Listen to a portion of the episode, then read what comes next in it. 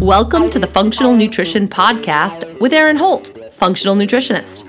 I work with clients on the seacoast of New Hampshire and virtually all over the world through both private consultations and online nutrition programs. I'm here with my co host, Kyle Majorana, registered dietitian of Root Down Nutrition based in Asheville, North Carolina. We are both board certified integrative and functional nutritionists. This means we dive deep with people to get to the root cause of their health issues. In this podcast, we will address all things health, food, and nutrition, discussing our research, clinical experience, and life experience. Please keep in mind our disclaimer this podcast is created for educational purposes only and should never be used as a replacement for medical diagnosis or medical treatment. Thanks for joining us. Let's dive in.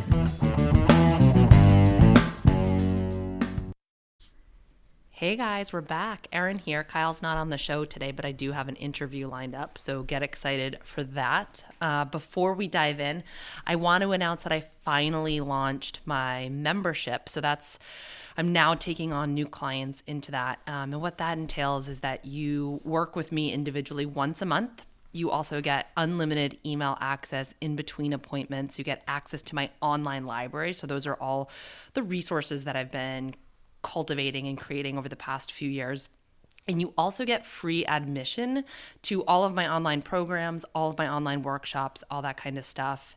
And you get access to a really cool online community. So, if you've been thinking about working with me or doing some functional nutrition consults, um, what you can do is head over to my website. Uh, go to erinholthealth.com forward slash membership. I'll put that in the show notes and schedule a free 30 minute consult so we can chat and see how I could be um, of service to you.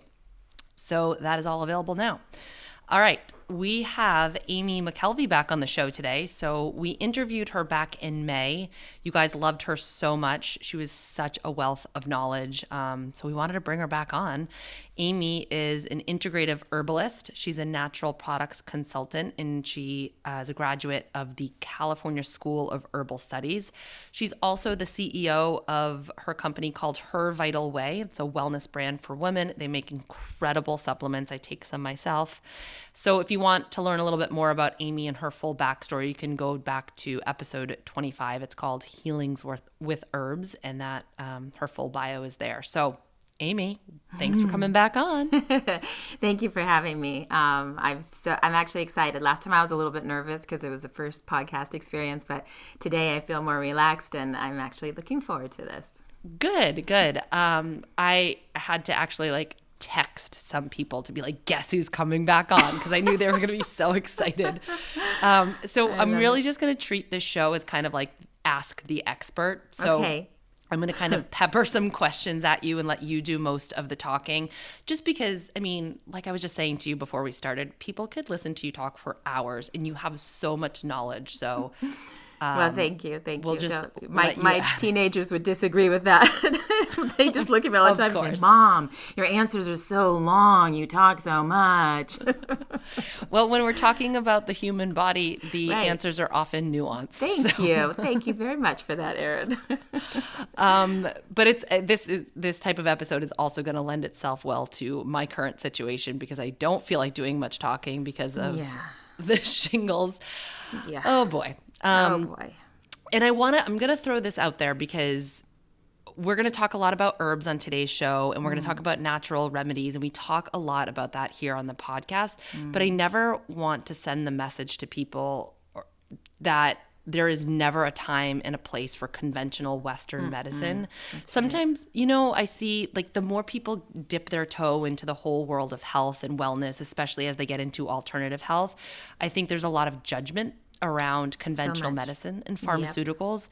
But if somebody is suffering, honestly, the judgment and the shame just doesn't do anyone any favors. Sometimes it does serve its purpose. And I will yeah. fully admit that I was taking pharmaceutical painkillers while I had shingles because they were helping me and all I wanted to do was feel better. So I'm just throwing that out there. And, you know, I know that ibuprofen can rip through my gut. I know that acetaminophen can mm-hmm. blast through my glutathione levels. I'm aware of the issues and I chose to do it anyway. So I'm just going to throw that out there. Um, yes. And I'm, you know, so, I'm so glad that you did, Erin, because that comes up a lot um, in the circles that I travel with. And when I talk to people on the phone, they feel this guilt and they say, oh, I've been taking this. And you can hear that they're, it's like they're ashamed that they have have. Yes. And, you know, ultimately, I'm going to be talking about this a lot today, um, but it comes back to please, everyone, have some more faith in your body. The body is tremendously forgiving, and if there are times where we have to take pharmaceuticals to alleviate pain or to reduce symptoms faster so that then we can move on to an herbal protocol, it all works together, and the body is going to be with you every step of the way. So, this alarmist mentality that, oh my gosh, you're taking a pharmaceutical or something from conventional, you know, Western medicine it's really unnecessary, it's counterproductive, and anything that throws and hurls judgment at one another, particularly with women, is something I'm very sensitive to, has no place in healing. Oh my God, I love that. I know this is going to be a good episode. Um, okay, so having said all of that, I people are looking for natural remedies, which I think yeah. is awesome. Awesome. Um, anytime I post about it, I always get a lot of interesting questions. Um, mm-hmm. But I don't honestly feel very comfortable talking about generalized dosing with people. Like, I'm not going to tell somebody across the internet who I don't know, like, oh, just take this for this. Um, right. So I wanted to make sure that we did bring on a trained herbalist with a lot of experience so you could speak to more of the specifics around that. Thank you um, for that. I appreciate it. I mean, I, uh, you know, it's it's twofold. I have I love encouraging people to create their own apothecary and explore herbs. Um, start out slow, right? Introduce yourself to an herb. Don't just you wouldn't just dive into a relationship with another person. It's the same with plants. Be respectful. Get to know them. See how they react and how they feel energetically in your body. And I think it's great that there's all this online knowledge, although some of it is um, a little misguided you know, but nothing can replace going deep with something as complex as our health and plants and plant medicine and um, how it works in the body and how it works with medications. And it's there's this whole complex um, part of of healing that we all need to understand. And that doesn't mean that people should be afraid of trying new things, but um, look to the source and really reach out to people who, ha- who are trained and who have made this their life's work and who have had a clinical practice. And and then as far as yourself and becoming your own student of herbalism and your own student of your own health which everyone should be um, just be um, you know slow slow and steady. There's no rush Oh, I couldn't agree more, and that's something that we we we talk about a lot on the show. I mean, in, we have a lot of information or access yeah. to information. You know, yeah. like that's not the issue. It's not lack of information. It's no. too much. We get overwhelmed. Yeah. And I think some, and I'm all for uh, being your own student and, yeah. um, just kind of like owning responsibility for your health. But I also think that there is there's a time and a place for for for people that know what they're talking about. Absolutely, you, know, to... you turn to experts. That's why they they exist. And you know, the thing is that unfortunately, it's so complex. But a lot of people, when they are hungry for information, it's because they're desperate and they're experiencing experiencing symptoms. Yes. Well, I can tell you right now that is not the time to become your own student because you're you're in a panicked state and you're you're just grabbing straws the thing to do is every day commit to improving and growing and expanding your knowledge of your own health and how the body works first and foremost and then how plants work and the different class of plants and their actions. And you do it in a very gradual way and it just becomes a part of you. Um, but always work with people that have you know knowledge of their healing practice for the best results and for the safest results. You hit on something really important there. Um, that when you're suffering, that's really not the the best time to no. be a student. And I had so much shame around this in my own life because when I got sick, I was I I, I just threw myself into research because I was like, Yeah. I need to figure this out. And because I'm a practitioner, I shouldn't need another practitioner, right? That was my Mm. thought. And it wasn't until Hmm. my husband pointed out how much stress I was putting on myself to Yeah. like heal myself. It- Yeah. I didn't know. I did. I really didn't know like what a stressor that was, and so that's when I really started to put a team in place. A naturopath. I hired my own nutritionist, and that is what I was able to like almost like share the responsibility in some ways with somebody else, and it was such a gift and such a great feeling, and well worth every single cent I have invested in in other practitioners. Honestly, Absolutely. I, I couldn't agree more, Erin. And it's funny, I'm sitting looking at one of our bottles right now and, and the um, the three circles of our logo and something that I have been passionate about for a long time, but particularly when I started my own healing journey, um, is that we need to surround ourselves with circles of support. Um, from a cellular level all the way through to our emotional well being, to our um, health practitioners. We need to have a team of friends who energetically um, excite us and, and nurture us. And we need to have all kinds of practitioners. I mean, I'm an herbalist. I see other herbalists. I go to acupuncture. I go to sound healers. I go to massage therapists. I, you know, it's like I have this circle, these circles of support that I can turn to in times when everything seems like it's falling apart. And, you know, no one's immune to that. We're, that's the human condition. There are going to be times where hopefully you have a sense of humor about it, but oh my goodness, it's kind of ridiculous. When things fall apart, they tend to do it all at once and how do you how do you get strong again and how do you find your way and how do you bring that beautiful harmony and balance back to the body well you need circles and circles of support.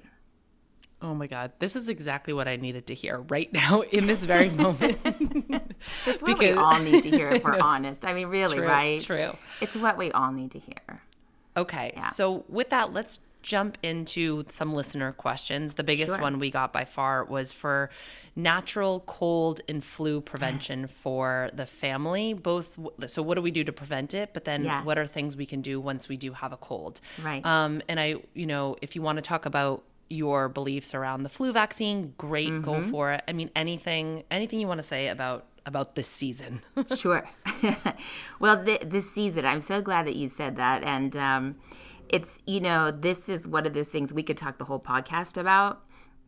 And so I'm just going to dive right in. Um, the thing that I tackle with the most with people, and I try to get them to understand, is that, you know, there is no magic pill. So you need to throw that out of your mind. Um, and there is, uh, instead, there's this beautiful symphony going on every day in our body and in our lives. And and hopefully every instrument is is tuned and playing the right notes and playing the song that it's supposed to be playing. And everything is beautiful but we all know too well that life uh, starts to change things and you're under stress. There's environmental stresses um, there's emotional stress there's just the stress of living and oh my goodness i have to feed myself all day long. Like sometimes even that is overwhelming. And then what am i supposed to feed myself? And layer upon layer upon layer of these stressors. And they're compounded and they're exacerbated in the winter months or any time there's a change of season because if you think about it from just a practical perspective there's change going on and the body has to make adjustments and it's sort of like what can we do? Here's the question i like people to to pose at this time of year. What can i do to support my body through this changing season? And what's happening in the season? Is the air getting drier and cooler? Am i spending more time indoors? So I'm going to I'm going to talk about a lot of things that people can do that when all together are implemented into someone's life, I feel are like the strongest defense against the viruses, the bacterias, the colds and everything that just seems to breed this time of year. Um, so the first thing uh, that I always start with, and it's why I love what you do and why you and I feel such an affinity for one another, is you got to start with what you put in your body first and foremost. And nutrition is key this time of year. You know, I have a lot of friends who they're just eating salads and raw food all the time. Well, you know, we're, we're entering these months where it's getting colder and the body is wanting um, stuff that is nourishing and that's warm and that's soothing.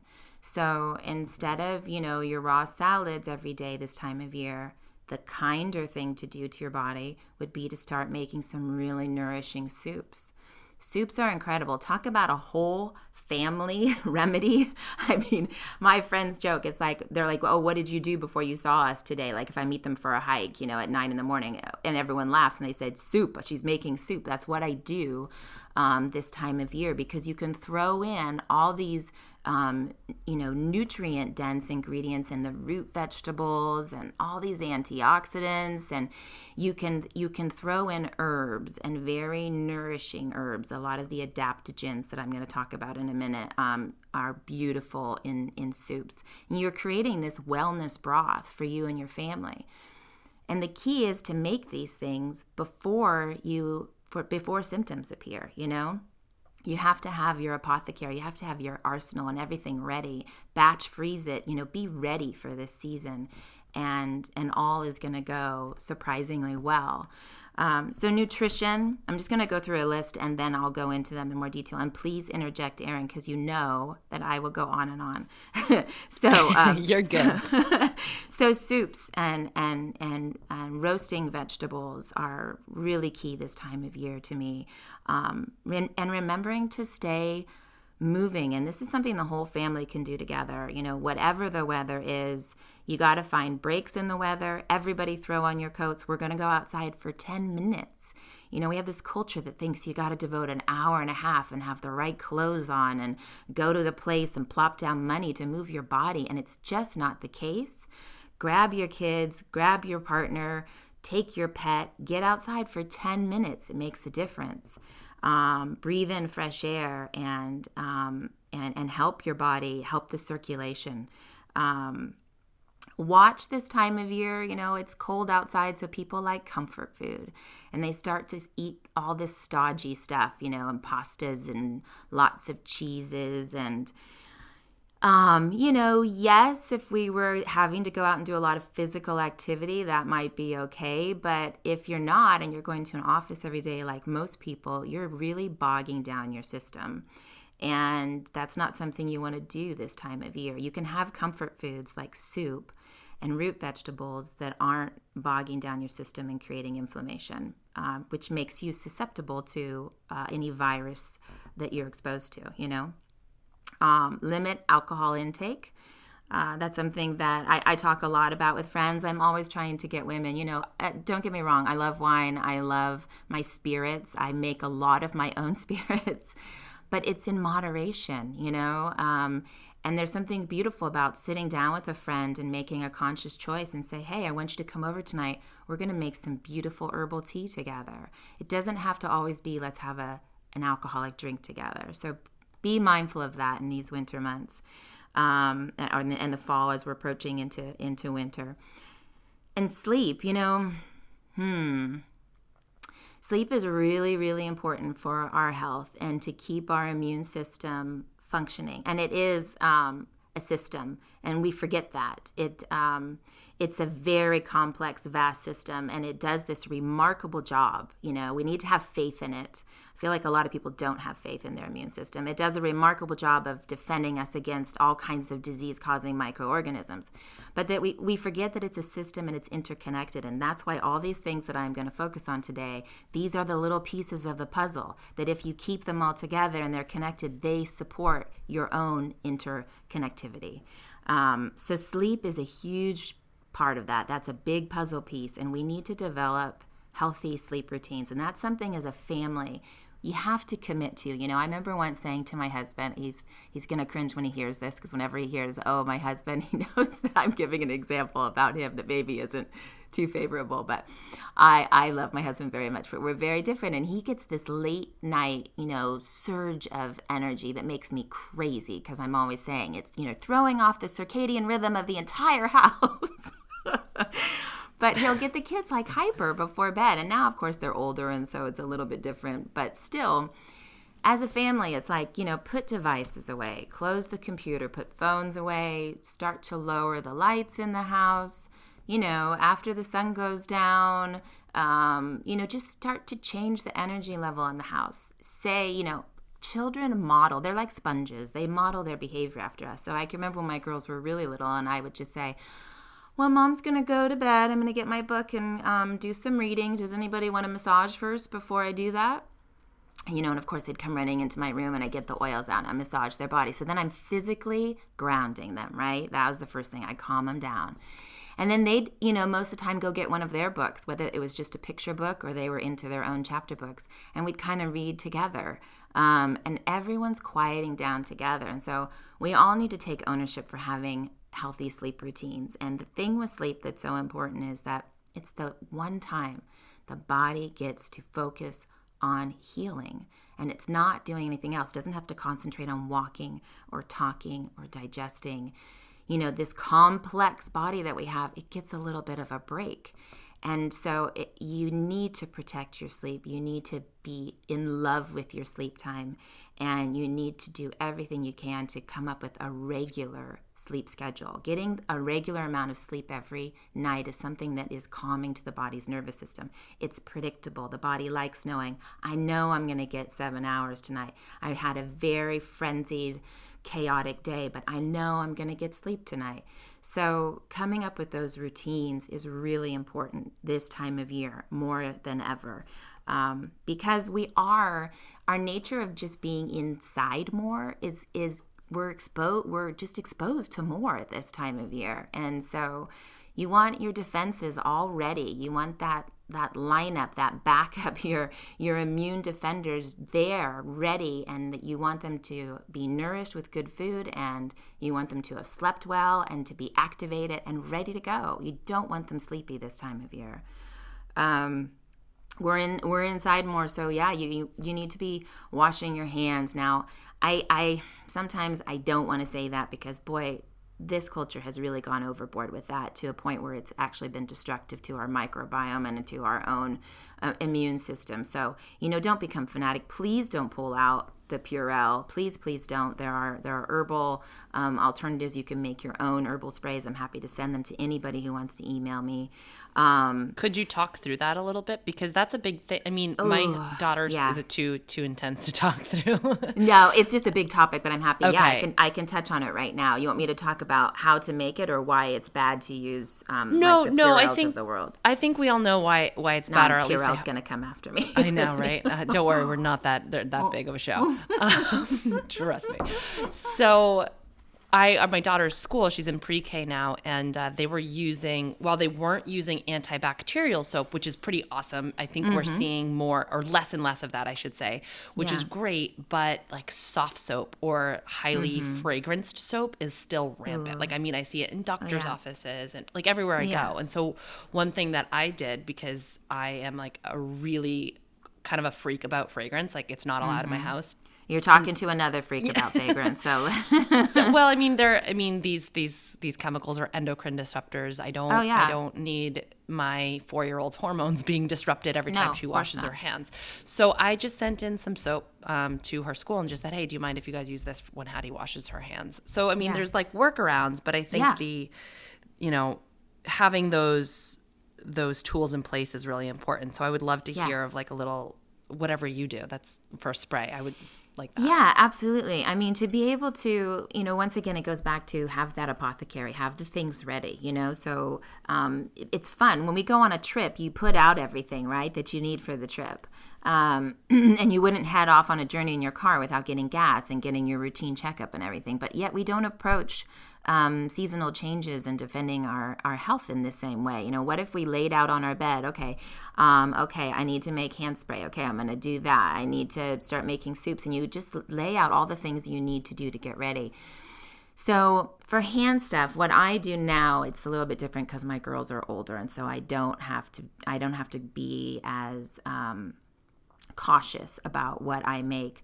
Um, and they know now because I've drilled into them, you know, please don't while you're at school, don't fiddle with your nose, don't touch your eyes, you know, because so much of getting sick is about just don't expose your body to it. And those are the pathways, right, where it travels into that mucosa lining and that those juicy places, those wet places. Like don't, don't touch, don't touch. Um, that's number one. But as far as what you can put on your hands, so I have a, a, combination of a few essential oils that I really like. One is lavender. I'm a big fan of lavender and tea tree oil. And then there are things like rosemary, which a lot of people don't know about that I that I like using um, because it's just a grounding smell. And sometimes if things get too floral, too perfumy, uh, that also sets off um, some reactions inside of us. We talked last time on the show about essential oils and how strong they are. But, you know, just taking a few drops and having them in like a, a witch hazel base, or sometimes I make my own menstruum out of. Um, uh, a mix of alcohol and water. Um, I've even made them before out of vinegar. You just want to have something that's going to um, uh, be antiviral and antibacterial in nature. But it's tricky because even with those, you can overdo it. I mean, we are mostly bacteria. It's not that we're trying to keep um, this pure, pristine environment. That would actually literally be death to us as human beings. But what we're trying to do is if you, you know, you go into a store, for example, this happens to me all the time, and now we all have to use keypads and stuff and the person in line in front of me is you know there's all this you know like mucusy congested cough and, the, and they're wiping their face and they're touching the keypad keypad and even though you know I, I rarely get sick and i don't say that to brag or to you know it's just because i've implemented all of this in my life for so long i rarely get sick and so it's not that I freak out when I see it, but it's, you know, my alert system goes up and I go, okay, I'm going to go, I'm going to use these fingers. And then when I um, walk away from this, I'm going to reach in my purse and take out my little, I have a little squeeze bottle. I don't even use a spray bottle anymore that just has my little blend in it to, to, you know, get off some of those yucky viruses and maybe any bacteria from the fact that they were they had mucus on their fingers or something. So it's it's being um, it's being proactive in, in times like that. But you know, when kids start, when people start to do it with kids every minute of the day, um, the hairs on the back of my neck go up because kids are actively they're building their immune system for their life and I don't think we should monkey around with that. And you know, you, there's a reason why there you it's you see illness in like affluent communities a lot of times more than in in in communities where um, there isn't an abundance of wealth and resources. You know, there there's something about exposure that builds up your immune system. And let's not forget that. I mean, our bodies, we're very much like the soil in the earth, and the soil needs to have, you know, all a mix of all these microorganisms and bacterias and it's the blend of everything together. When we start to isolate or strip away and, and rob our body of, of the natural bacteria that are out there, um, we create a host of problems. So don't There's go crazy. some don't interesting studies that look at um, rural kids that grow up yeah. on a farm versus yes. sterile urban dwellers. Oh um, yeah. And who's more likely to get sick, and it's just uh-huh. so surprising. Be, it, or it like um, the the studies that look at kids that are exposed to bleach, or whose parents, or you know, yeah. whose households uses bleach and conventional cleaners versus not. It's that's right. I mean, that's right. We used to joke in our house with the girls because you know I'm not I'm not a neat freak. I now I do like to be organized, but I am not a neat freak. And I learned very early on when my when my girls were both young and I was working and my husband was working. I thought, you know, do I want to be the kind of mom who's frantically cleaning the house and in a grumpy mood uh, is this what my kids are going to remember about me? Is this what I want to spend my day doing? No, I'm going to set aside time once a week um, to you know to clean my house, but I'm not going to be fanatic about it. And then I would joke and I'd say, "I'm look, I'm helping everybody's immune system." Um, and I have chickens, and my kids would go down to the chicken coop, and you know I was never fanatic about them. You know, of course, you get chicken poop on your hands. You've got it's dangerous. You've got to clean your hands. They know that. But, you know, if they're just going to pet the back of the chicken, I'm not going to make them sterilize their hands. And, you know, they were constantly digging out in the garden. And yes, we should have a little bit of dirt. And I don't always wash my organic vegetables because I deliberately am getting dirt in my body. So there. For sure. Um, yeah. So, and the studies are fascinating. I'm a big fan of studies. That's why I always say I'm an integrative herbalist who happens to be um, kind of a science geek too. I love reading clinical studies. They're they're powerful and they have a purpose in our society and they're making great advances in health and wellness. And yeah, being too clean is not good for us. We were not born into cleanliness. You know, we don't leave this earth into cleanliness. So embrace the messy part of life, please. I'm doing it right then. If you come over to my house, you will see that I'm nailing it. Woohoo! um, okay, so so in terms of cold and flu prevention, yeah, so it's more of a overall systemic. It's not like I'm going to take two tablespoons of elderberry syrup all day or every day. No, and be... and no. Although elderberry, don't get me wrong. I mean, I, in addition to this, I still have four more things on my list. oh, keep going. Keep going. Um, you know, in addition to this, uh, yeah, um, um, I don't need to go in order because I'm not I'm I'm not that kind of person. So I'm just going to drop to the bottom because you mentioned elderberry. But there are there are class of herbs. You know, you've heard me say this, Erin, and my family has heard me, and all my colleagues hear me say it ad nauseum. But plants are here for a reason and they have these herbal actions for reasons it's not an accident. And that there are a class of plants called immunomodulators. I love that word, immunomodulators, to modulate, to change with as needed is such a beautiful thing. It's a beautiful thing in music.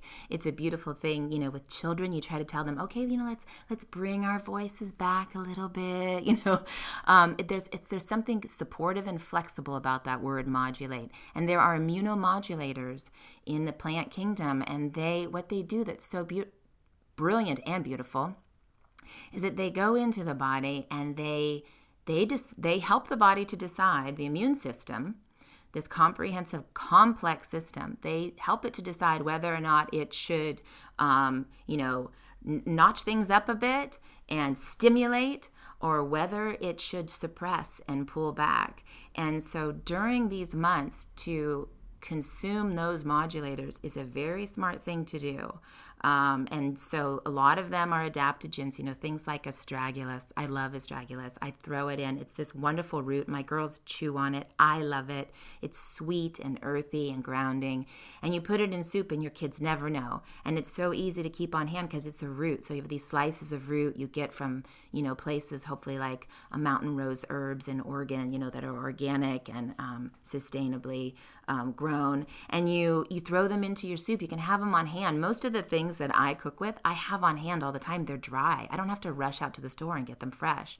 So they're so convenient. So astragalus, um, all the medicinal mushrooms, like putting some shiitake and maitake mushrooms and um, some reishi, a big stick of reishi in your soup while it's you know, a lot of people are making their own bone broth. They're buying it too, but you know, make bone broth and throw in these these these roots, these adaptogenic, immunomodulating roots and mushrooms.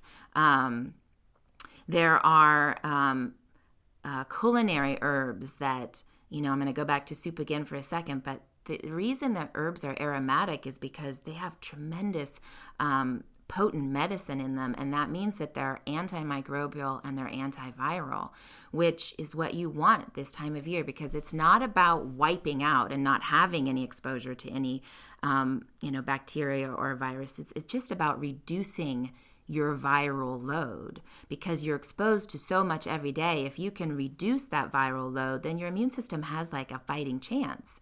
Um, so, so using um, herbs um, in soups, taking an elderberry, you know, a lot of people don't even know that elderberry is wonderfully effective to um, to kill the influenza virus or to render it ineffective. Really, it, it it literally dissolves the way that the virus spreads from cell to cell. It, it has a hook at the end. The um, without getting too geeky, but the uh, influenza virus has a hook at the end, and that's how it punctures the cell and invades the cell. And elder um, elderberry, um, what it does is it dissolves that hook at the end. So it literally takes the weapon out of the um, the virus's hand and and renders it useless. And it has all these wonderful actions too. I mean, it's full of antioxidants. It's that deep dark you know berry color. I buy the dried uh, berries when i haven't done a big harvest although this year i did a really big harvest which was wildly exciting because i love that. And you let them dry or you immediately make your own elderberry syrup which i can give people a recipe to. You can also find them on t- online. You can make teas out of them. Um, you can throw them um, into smoothies. Some people say don't have too many of the seeds inside, but um, I've never had problems. Once again, it's about having a little bit every day.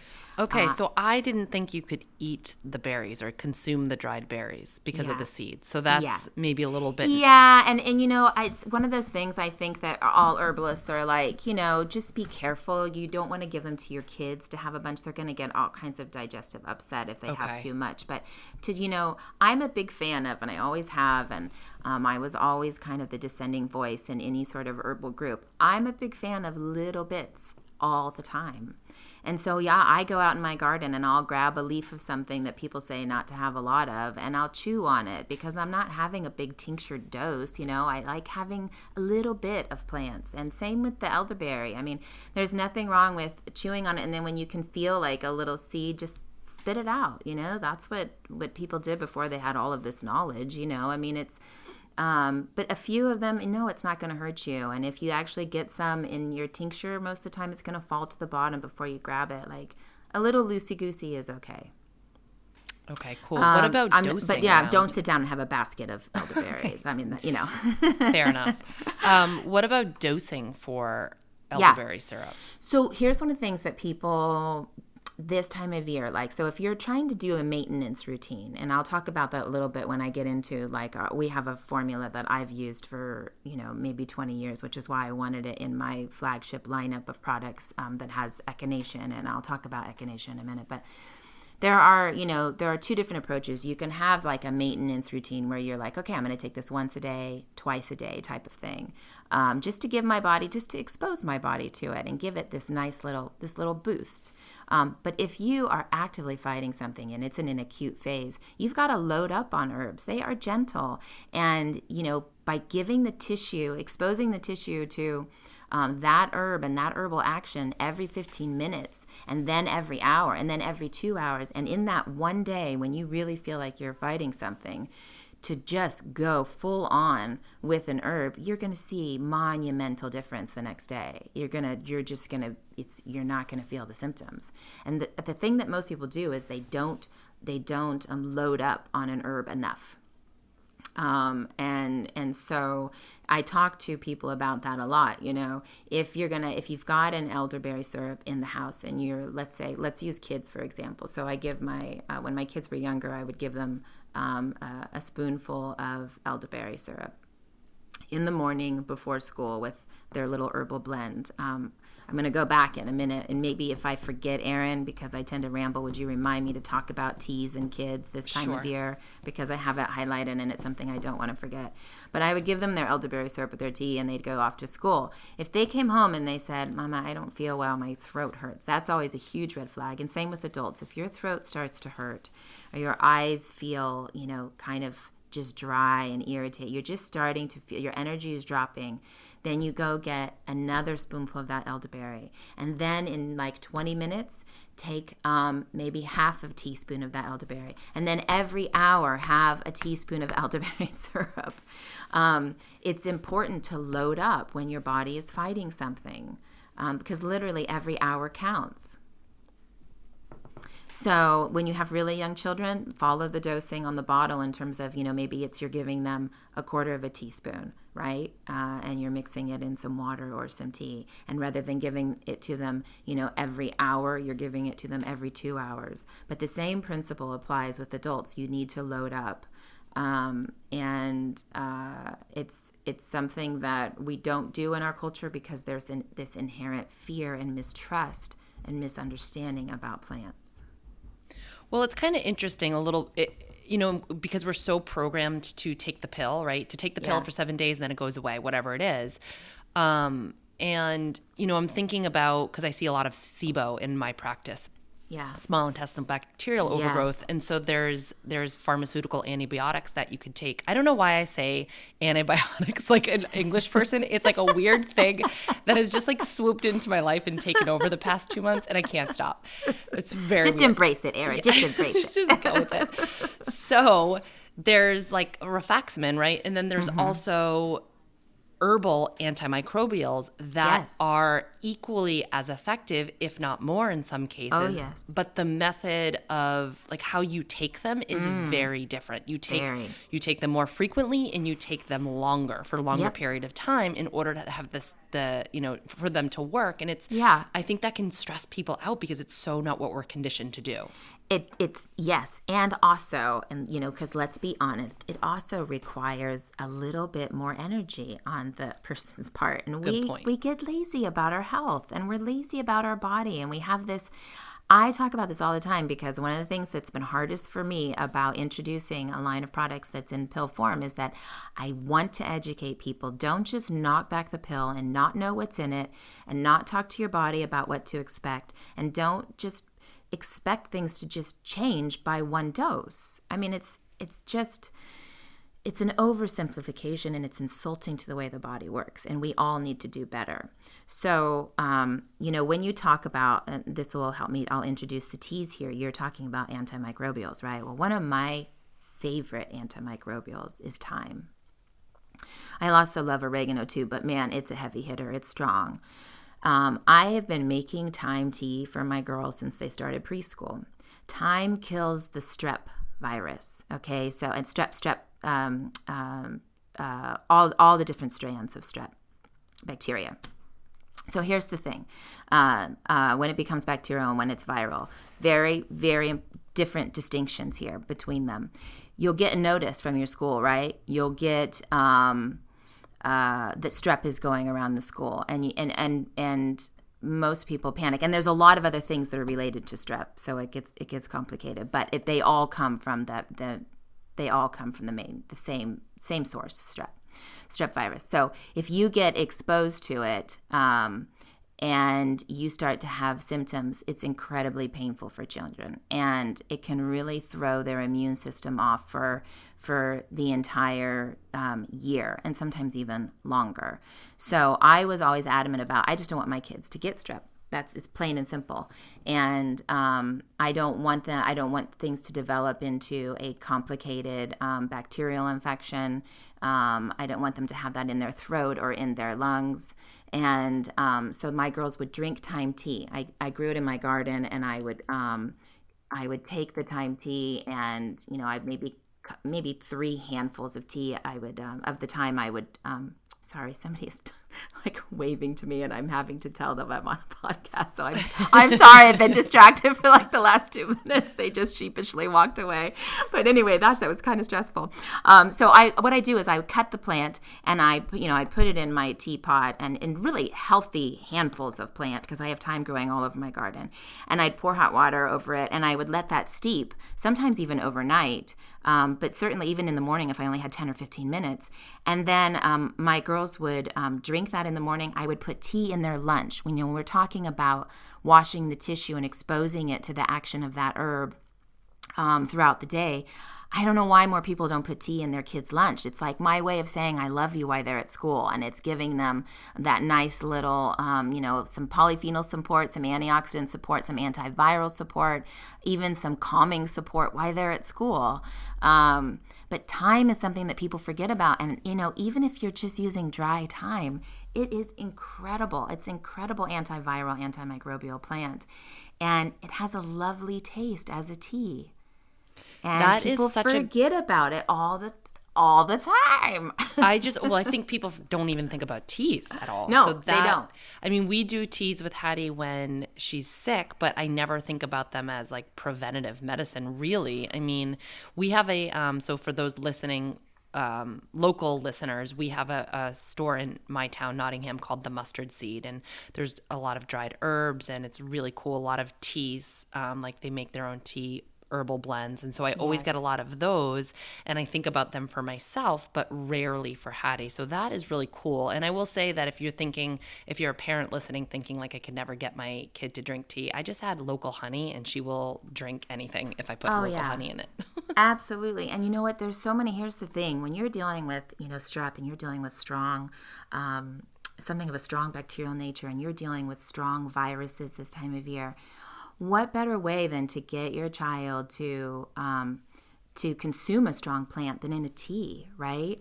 And and you'd be surprised. So I, what I would do is, um, I kind of had some tricks when the girls were little. Now I'm, I'm grateful I don't have to do it, but um, you you'd make like I would make thyme tea, and sometimes I'd throw in maybe a little rosemary or oregano. It was like a you know that's a that's a strong tasting tea, um, but then I would add a little hibiscus to it, so then it had this pretty red color, right? And his, but his hibiscus has kind of an astringency to it too, which my girls liked, but only when there was something sweet in their tea. And then add either a little bit of honey or um, you know a tiny little bit of maple syrup and you don't need a lot. The the the you never want with kids you don't want the strongest uh, flavor to be sweet. You just don't um, it, it, throws off a lot of things for them there should just be a hint of sweetness like a um, you know one note should be sweet um, but not the predominant note and so you just really need a like a just a splash of something to to round out and soften the flavor. And they get to the point where they love the taste of tea and they love the way it feels. I mean, it's soothing. That's why to drink tea throughout these seasons, you're literally you're like giving a hug and a nice warm bath to your tissues. And so I drink tea you know, right now I have some chamomile lavender at my desk. I'm drinking it throughout the entire day. Uh, and a lot of people think of tea as caffeine, and that's not the case. There's all these. Oh, another great tea for kids is rooibos, which is fabulous because it's full of antioxidants. It's great for digestion. It balances blood glu- glucose levels and it's pretty color and it actually has a great taste just on its own. Yeah, it is just kind of naturally sweet on its yeah, own. Yeah, it's lovely. So we all need to be drinking tea and and mix it up. You know, I have this thing. I'm on this kick lately, and I don't know if you're there too, Erin, but I'm just really getting tired of how complex experts and people in the online community are making this, you know, wellness. Um, and yeah, it frustrates me because it is. It's it's yeah. like saying wellness is only for the elite, or you have to opt yeah. into this really complex system, and it's something right. that should be so simple and basic. Yeah. And they're making. I mean, it's the whole expert model. It's saying that you can't do this for yourself. You need me in order to right. Or there's it. this way to eat, and there's that way to eat, and it's oh my goodness, no wonder people are stressed. It's just. And you know, for years, I was really lucky because I was raised by a mom who, single mom, two daughters, she worked three jobs and got two advanced degrees while she was raising us. So, talk about stress. Jeez. But I saw my mom meditate for 20 minutes every day. Would she come home from work, she'd go in the living room and she'd close the double doors and she'd say, Do not disturb me for any reason, unless, of course, the house is on fire. That was her time. We knew not to interrupt her. She would do intermittent fasting never from a place of losing weight. I never heard my mom talk negatively about her body or say she wanted to lose weight. She would do the fasting as she would say, I need to give my body a break. It's been under so much stress. It's the one thing that I can just give it a break with. And they, it was gentle fasting, right? It was like stop eating at seven at night and then not eat again until 12 the next day. Um, you know, she'd catch up on sleep. She'd take a nap, um, rub her body with castor oil when she got out of a warm shower or bath. These are the things that our grandmothers um, from every native culture have done that we have lost touch with. And it's like, come on, people, come on. Go back to a kinder way to live, a more intuitive, gentle, and dare I say, female way to live.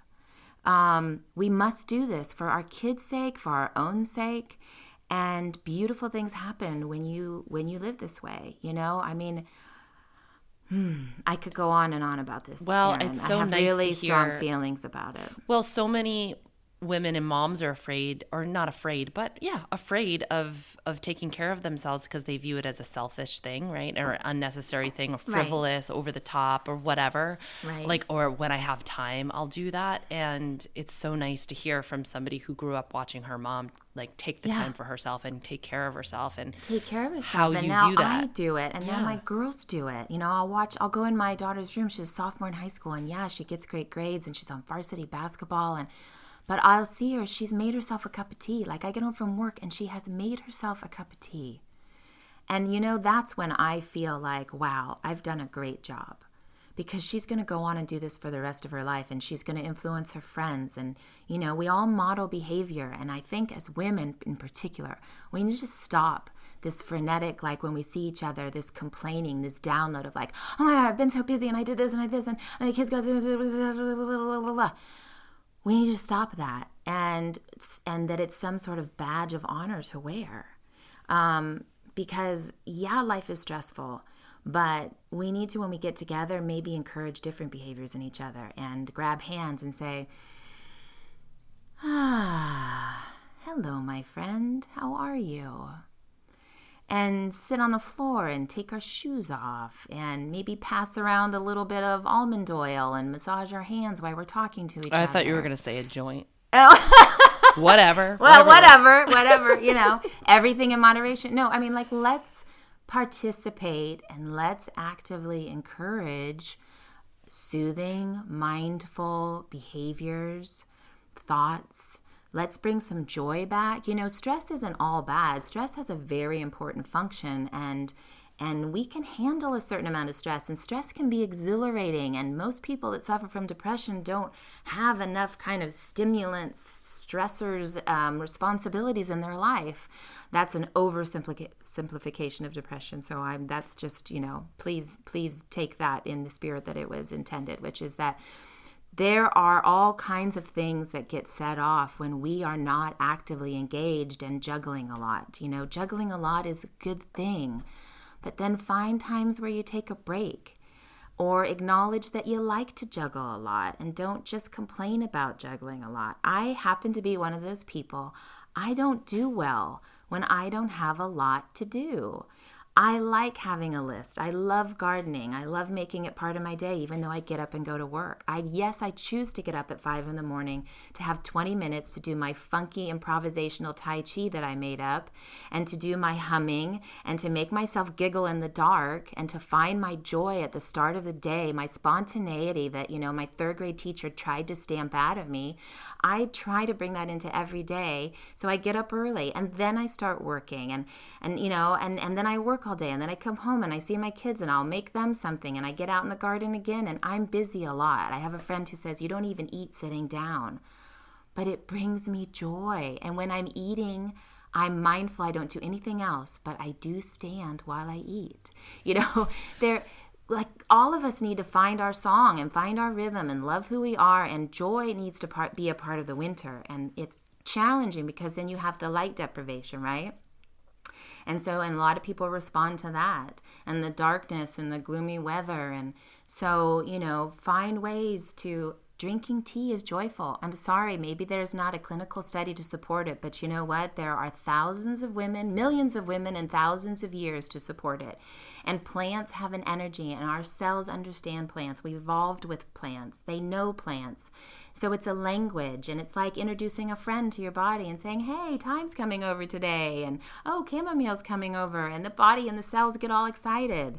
And it's a way of infusing your being with joy. So please have more herbs and more teas and more soups and more plants throughout these months.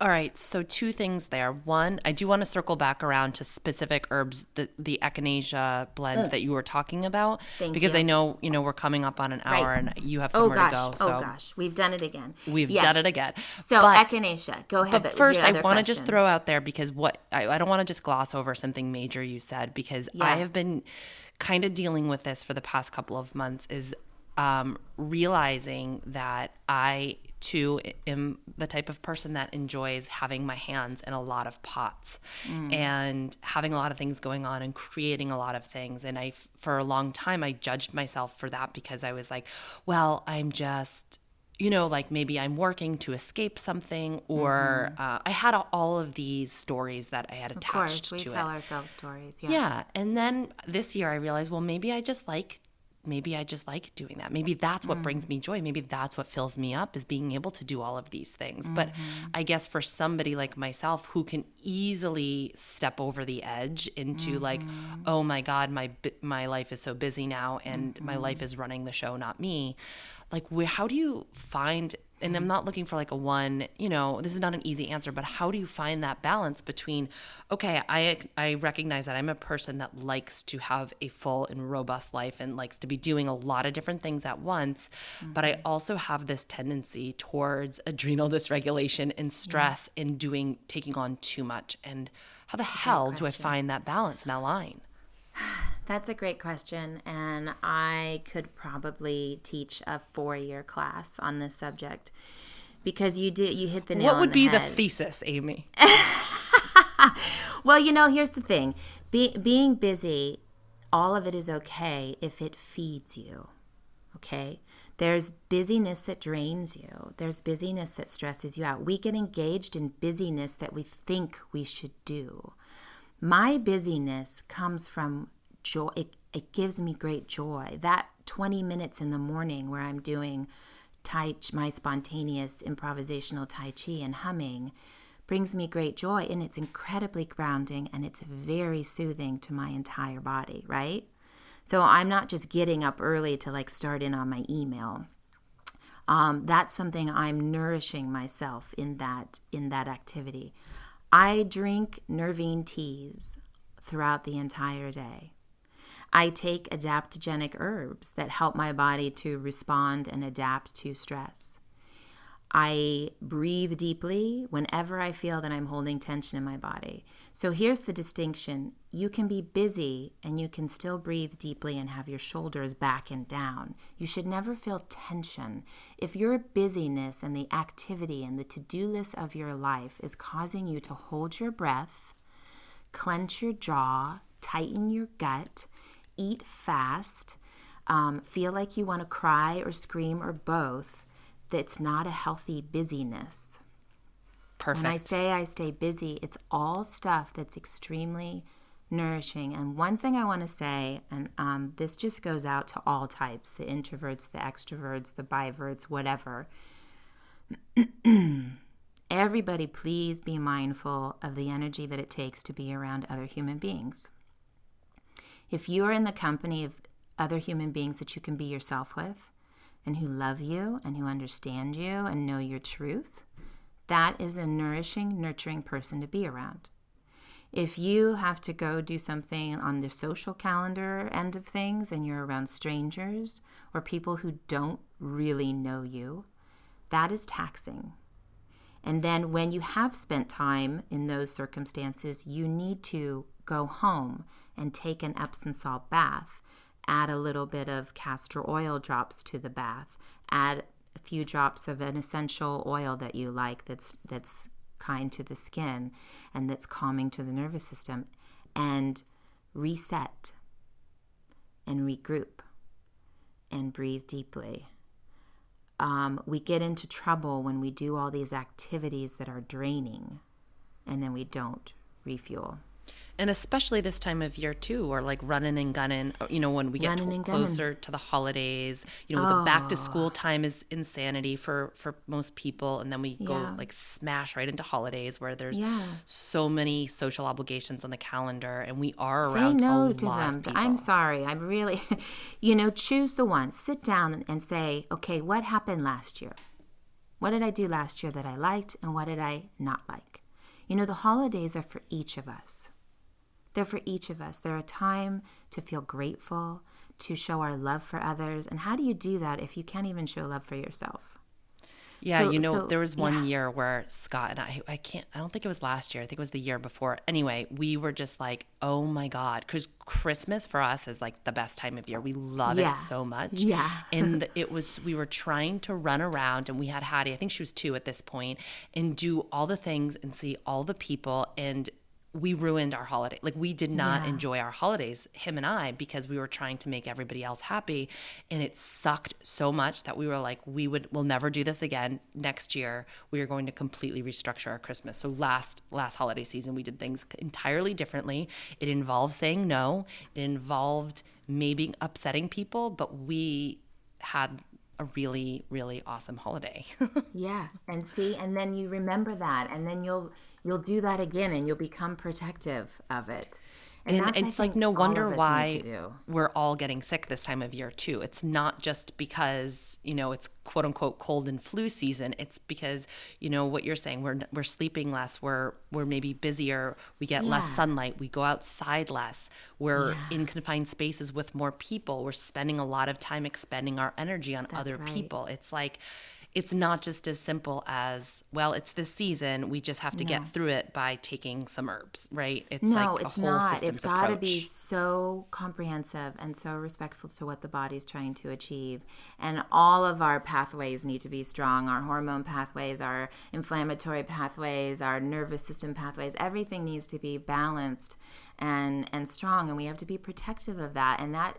That means that we have to be honest with ourselves. You know, I mean, what is life if it's not a constant learning experience? And we have to say, okay, look, you know, Amy Beth, you like to stay busy, but you know when you've gone too far and be honest about it and say no and don't overcommit um, and take care of yourself and surround yourself with people who get that that's important right good friends don't ever get mad if you say in a respectful fashion you know it's not like two seconds before you're supposed to meet them but you say i can't i can't do today i love you but i need to not talk today i need to do some deep breathing some stretching and I have some things on my list that are causing me stress because I know I need to get them done.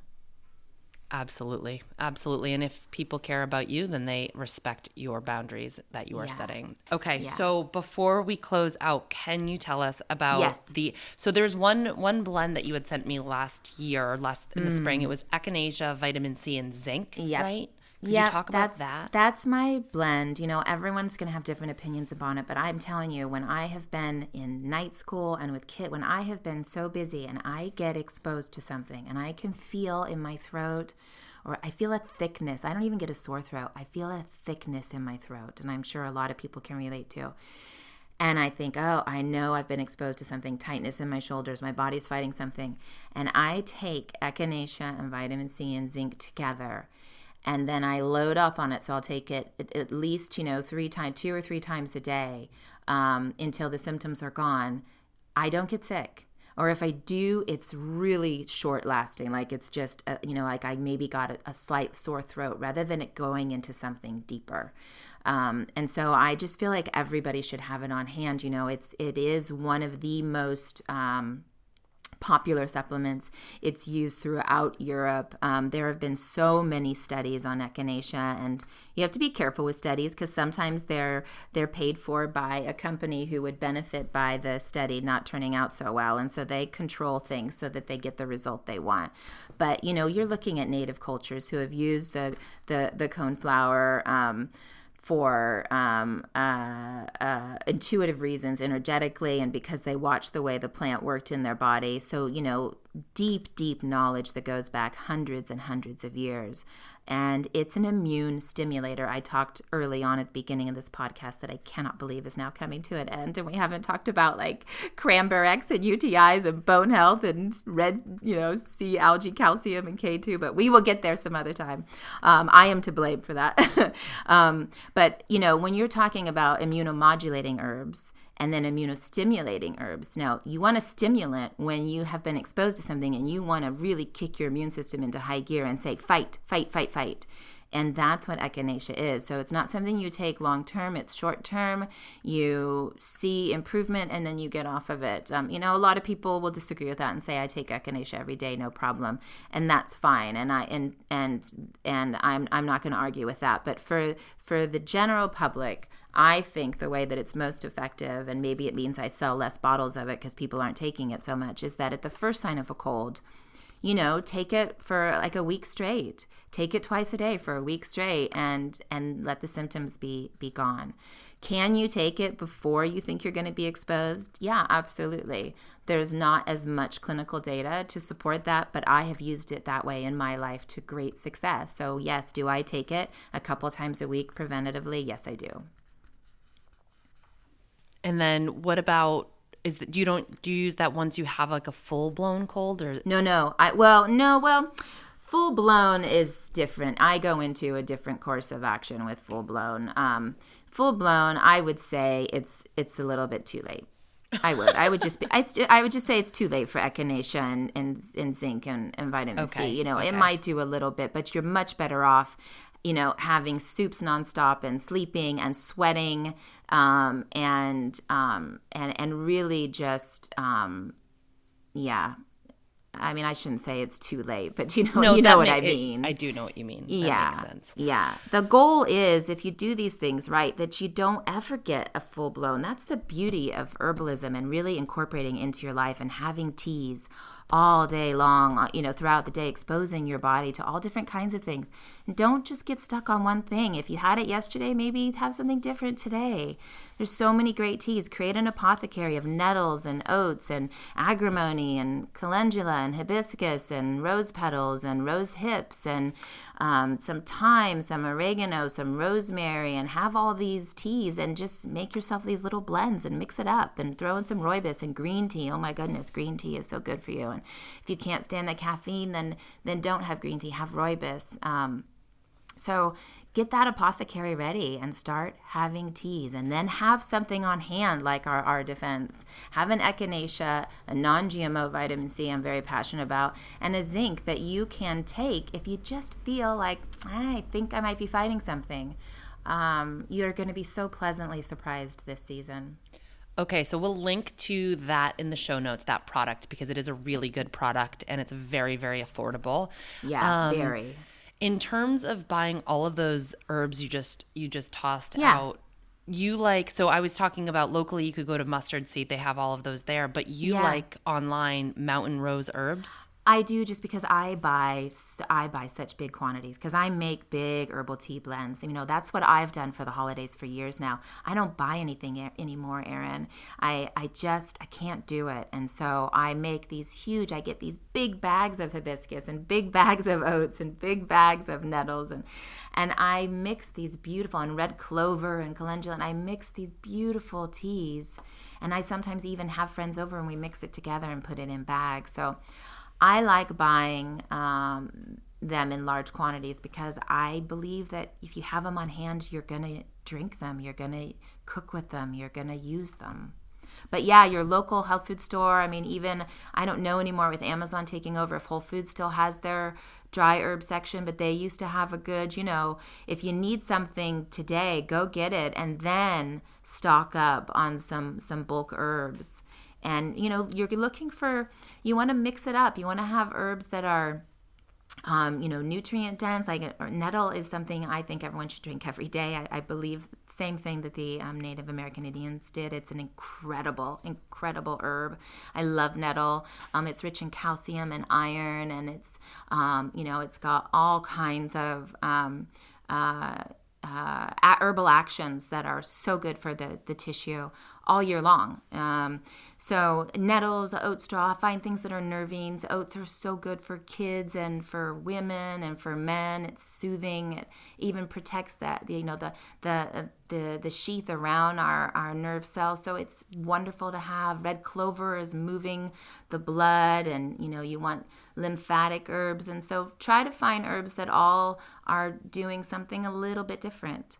And um, I actually have a, a blog post that I'm writing about that right now that hopefully will be up by the end of the weekend. So you can always Oh, Perfect. I'll definitely that. link to that. in Yeah, but just as well. start and get a little apothecary. Even if you're just starting with like chamomile, some lavender, and some thyme, start there. You know, I mean, it can be small, but start somewhere. I know what everybody's getting for Christmas this year. there you go. All right, Amy, thank you so much for once again sharing all of your wisdom with us. Um, Yeah, thank I- you. I love I love talking to you. I really love your community. They have been so kind to me and um and intelligent and in a really earthy way. There's you know, there's not an arrogance to their intelligence. They just have a, a hunger for knowledge and they're respectful of of wanting to be their own greatest health advocate. And that's what I want for all people, but particularly women, because it's something in our culture that has been lost. I want women to advocate for themselves. Indeed. Stake a claim on your own life, ladies. Absolutely. It's yours for a reason. All right, Amy, thank you so much. And uh, who Take knows? care, Erin, Maybe we'll have you back on the show soon. Yes.